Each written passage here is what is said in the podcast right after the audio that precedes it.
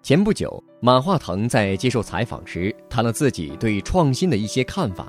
根据腾讯内部摸索出的经验，马化腾认为，内部的良性竞争很有必要。往往自己打自己才会更努力，才会不丢失一些大的战略机会。如果你不做，行业里总有人站出来做一个抓住机会的产品。正因为微信是从内部竞争的打拼中脱颖而出，这让微信足够强壮，能够在外部竞争中站立得住。马化腾认为，在公司内部往往需要一些冗余度，容忍失败，允许适度浪费，鼓励内部竞争和试错。创新往往意味着巨大的不确定性，不创造各种可能性，就难以获得真正的创新。有时候为创新而创新，反而会让创新动作变形。马化腾说：“腾讯也走过弯路，过去搞了一个研发中心，结果发现干的都是重复性的产品工作，并没有做到真正的创新。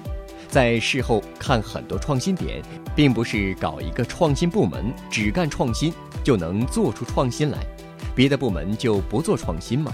现在不是这样的，很多创新往往是自上而下的，总是在不经意的边缘地方出现。比如微信不在成熟的无线业务里诞生，反而是在以前做邮箱的广州研发中心诞生。今年的王者荣耀是由不太受人关注的成都团队做出来。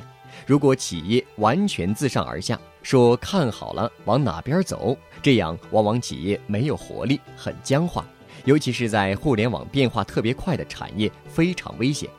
马化腾喜欢一个比喻叫“兄弟爬山”，大家努力看谁先跑到山顶。这就像腾讯内部竞争的方式，在试错阶段，原则上鼓励大家都可以来试，就是自下而上的方式。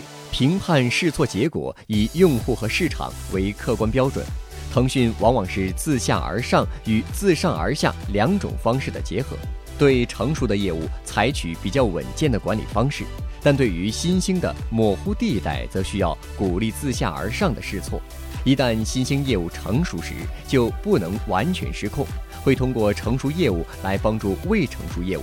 比如，一旦微信成型，腾讯公司以全公司力量支持微信，包括核心的 QQ 关系链，也包括各种营销资源以及与公司其他产品和业务的联动。获取更多创业干货，请关注微信公众号“野马创社”。